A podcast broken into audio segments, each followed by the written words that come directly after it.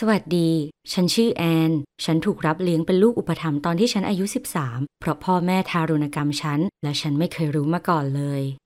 พ่อแม่ของฉันออกจะประหลาดมาก พวกเขาขังฉันไว้ในห้องใต้ดิน ขังจริง ๆ เลยนะ เวลาที่ฉันทำอะไรผิด โดยทั่วไปคือถ้าทำอะไรแตก หรือนอนดึกเกินไป หรือแม้กระทั่งพูดเสียงดังเกินไป พวกเขาจะส่งฉันลงไปอยู่ในห้องใต้ดิน โดยไม่เคยอธิบายว่าฉันทำผิดตรงไหน ฉันนั่งอยู่ตรงนั้นท่ามกลางความมืด แสงสว่างเดียวที่ส่องลอดมาคือแสงจากหน้าต่างบานเล็กที่เอื้อมไม่ถึง ตอนที่ฉันอายุ6หรือ8ขวบ ฉันไม่เข้าใจเลยว่าเกิดอะไรขึ้น สิ่งเดียวที่ฉันมีเวลาลงไปอยู่ในนั้น ก็คือจินตนาการการ ฉันมีกระทั่งเพื่อนในจินตนาการ ฉันเคยคุยกับเขา แต่แล้วพ่อแม่ก็บอกว่าห้ามทำแบบนั้นเหมือนกัน นั่นแหละ เมื่อฉันโตขึ้น อายุราว 12 ปี ฉันก็ไม่ถูกส่งลงไปอยู่ห้องใต้ดินบ่อยเท่าตอนที่ยังเป็นเด็ก แต่พ่อแม่สร้างระบบสไตร์ขึ้นมา ถ้าฉันทำผิด 3 ครั้ง ฉันต้องลงไปอยู่ห้องใต้ดิน ตอนนั้นเองที่ฉันเริ่มเห็นจริง ๆ ว่าพ่อแม่คุยกันอย่างไร หรือพูดให้ตรงกว่านั้นก็คือ พวกเขาไม่คุยกันเลย พวกเขาแค่นั่งเงียบๆไม่ปริปากพูดกันเลยสักคำหรือถ้าคุยแม่จะเป็นฝ่ายตะโกน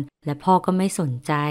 พวกเขายิ่งเข้มงวดขึ้นกว่าเดิมด้วย ฉันไม่ได้รับอนุญาตให้ไปไหนหลังเลิกเรียน และไม่ได้รับอนุญาตให้คุยกับเด็กผู้ชาย ฉันต้องนั่งอยู่ในห้องหลังเลิกเรียน และอยู่เงียบๆ พวกเขาไม่สนใจฉันเลย ถ้าฉันได้เกรดพอใช้ได้ แค่นั้นก็เพียงพอแล้วสำหรับเขา ฉันเห็นว่าเด็กวัยรุ่นคนอื่น ๆ ที่โรงเรียนเป็นอย่างไร พวกเขาพูดคุยและหัวเราะกัน แต่ฉันก็ทำไม่ได้เพราะฉันกลัวพ่อแม่ พวกเขาห้ามไม่ให้ฉันบอกใครเกี่ยวกับเรื่องในครอบครัว พวกเขาบอกว่าเรื่องในบ้านควรจะอยู่แค่ในบ้าน คนเดียวที่ฉันเคยคุยก็คือเด็กผู้ชายที่ชื่อเจมส์ ฉันพยายามหลบหลีกเขา เพราะฉันไม่ได้รับอนุญาตให้พูดกับเด็กผู้ชาย แต่เขาก็ยังพยายามต่อไป เขามาจากครอบครัวแย่ ดังนั้นเราเลยมีอะไรให้คุยกัน เขาเล่าให้ฟังว่าชีวิตในบ้านของเขานั้นเลวร้ายแค่ไหน และฉันก็เริ่มเข้าใจ ฉันไม่ได้ดีไปกว่าเขา สิ่งที่บ้าบอมากคือ ฉันไม่แม้แต่จะเข้าใจว่าสิ่งนั้นเป็นเรื่องแย่ เมื่ออายุ 13 ปี พ่อแม่ขังฉันอีกครั้ง และฉันก็ตระหนักว่า ตอนนี้ฉันสูงพอจะเปิดหน้าต่างได้แล้ว เพราะเจมส์ฉันถึงอยากเปลี่ยนแปลงบางสิ่งบางอย่าง และนี่ก็เป็นโอกาสเล็กๆ ของฉันแล้ว ฉันคลานออกมาทางหน้าต่างและเดินไปตามถนน ฉันมีความสุขมากที่พบวิธีที่ไม่ต้องนั่งอยู่ในห้องใต้ดินมืดๆแล้ว นั่นเป็นช่วงเวลาที่ดีที่สุดในชีวิตของฉันตอนนั้นเลย ฉันกลับมาทันเวลาที่บทลงโทษใกล้สิ้นสุดลง และไม่มีใครสังเกตเห็นอะไร ดังนั้นฉันจึงเริ่มทำแบบนี้เรื่อยๆ บางครั้งเจมส์จะแวะมาหา และเราก็คุยกันนานเป็นชั่วโมง พ่อแม่ของเขาไม่สนหรอกว่าเขาอยู่ที่ไหน มันเป็นเช่นนั้นนานเป็นเดือน แต่แล้วเจมส์ก็หายตัวไป ฉันเดาว่าพ่อแม่ของเขาคงย้ายไปแล้ว และฉันไม่สามารถติดต่อเขาได้อีก เพราะฉันถูกห้ามไม่ให้ใช้โซเชียลมีเดีย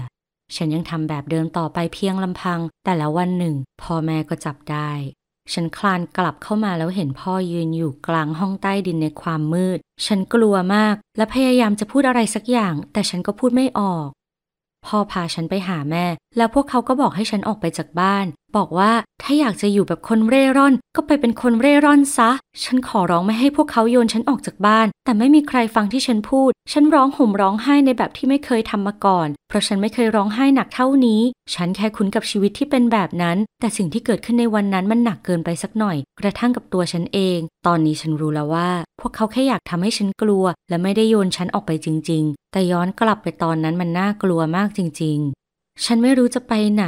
ก็เลยตรงไปที่โรงเรียน พูดกันตามตรงแล้วนั่นเป็นสถานที่เดียวที่ฉันรู้จัก ตอนนั้นเป็นเวลากลางคืน ฉันพยายามทำตัวล่องหนให้มากที่สุดเท่าที่จะทำได้ โรงเรียนปิดตอนกลางคืน แน่ละเพราะงานฉันเลยต้องรออยู่ที่นั่นทั้งคืน ฉันซ่อนอยู่หลังพุ่มไม้และพยายามหลับ แต่ก็ไม่ได้ผล ฉันกังวลและกลัวเกินไป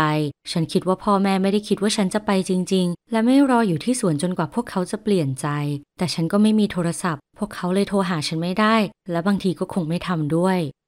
หลังจากในคืนอันหนาวเหน็บและยาวนาน ยามของโรงเรียนก็มาเปิดประตู เขาสังเกตเห็นฉันนอนอยู่ในพุ่มไม้และตรงมาพร้อมไฟฉาย และถามด้วยความโมโหว่าทำไมทำอะไรตรงนี้ ฉันบอกเขาว่า หนูขอโทษ ได้โปรดเถอะค่ะ หนูไม่มีที่ไปแล้ว เขาพาฉันไปที่ออฟฟิศทันทีให้ดื่มชา และอาหารอะไรก็ได้ที่หาได้ เขาดูฉันดื่มชาและกิน จากนั้นจึงถามว่าเกิดอะไรขึ้น ฉันบอกว่าฉันพูดไม่ได้ แต่เขาบอกว่าฉันต้องพูด ดังนั้นฉันจึงบอกว่าฉันทะเลาะกับพ่อแม่ และพวกเขาก็บอกให้ฉันออกไปจากบ้าน เขาฟังและไม่รู้จะพูดว่าอะไร แต่เปลี่ยนเรื่องคุยไปเลย อย่างเรื่องโรงเรียนเรื่องเพื่อน เพียงเพื่อให้ฉันสงบลง แต่ชัดเจนว่าคำตอบของฉันเป็นการบอกว่าฉันไม่โอเค ทันทีที่ผู้อำนวยการมาถึง ยามก็พาฉันไปพบเขา แล้วถามคำถามฉันอีก ตามที่ฉันรู้ในภายหลังพ่อแม่ฉันจะทำตัวเหมือนปกติเวลาที่มาโรงเรียน และโดยทั่วไปพวกเขาจะบอกว่า ฉันมีปัญหาด้านการเรียนรู้ และนั่นเป็นสาเหตุที่ทำให้ฉันเป็นคนเงียบๆ เขาจึงตกตะลึงมากที่ได้ฟังเรื่องจริง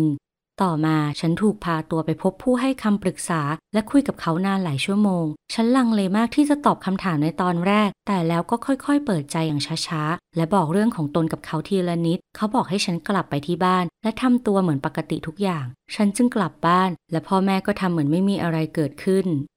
หลังจากนั้นไม่กี่วัน คนจากหน่วยงานที่เกี่ยวข้องกับเด็กมาที่บ้านและเริ่มสืบสวน พ่อแม่โกรธจนคลั่ง พวกเขากรีดร้องและพยายามข่มขู่นักสังคมสงเคราะห์ ฉันไม่เคยเห็นพวกเขาโกรธเกรี้ยวเท่านั้นมาก่อน ปกติพวกเขามักมีแต่ความเย็นชา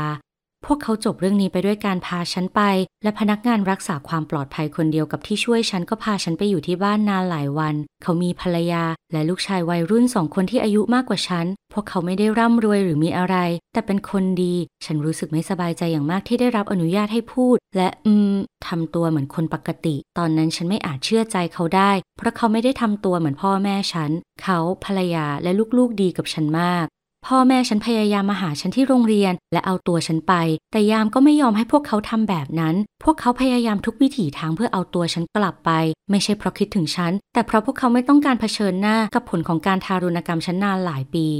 หลังจากผ่านไปหลายเดือน บางทีอาจจะเกือบปี ฉันได้รับการอุปถัมภ์จากครอบครัวนี้ ฉันยังจำได้ว่าฉันยืนขึ้นให้การในศาลกับพวกเขาอย่างไร และไม่อยากเชื่อสิ่งที่เกิดขึ้นเลย ทั้งยังจำได้ว่าเราทั้งหมดไปฉลองกันที่ร้านพิซซ่า ฉันมีความสุขมาก แต่ขณะเดียวกันก็รู้สึกไม่เชื่อนัก ฉันเคยถามพวกเขาว่าทำไมถึงรับฉันมาดูแล พวกเขายิ้มและบอกว่าเพราะหนูเป็นเด็กดีไงละแอน และทุกอย่างก็จบลง ฉันยังพยายามค้นหาเจมส์และหวังว่าเขาจะโชคดีเหมือนฉัน แต่ตอนนี้ฉันแค่มีความสุขที่ได้อยู่ท่ามกลางผู้คนดีๆ และทันทีที่พวกเขาล่วงรู้ปัญหาของฉัน ก็ตรงเข้ามาช่วยโดยไม่ลังเล ได้โปรดเถอะ อย่าเก็บเงียบไว้คนเดียวถ้าคุณอยู่ในสถานการณ์แบบเดียวกับฉัน หาใครสักคนที่คุณบอกเขาได้ พยายามขอความช่วยเหลือ ไม่ว่าอย่างไร ผู้ใหญ่ก็จะช่วยเรา ช่วยกดไลค์แชร์และคอมเมนต์กันด้วยนะ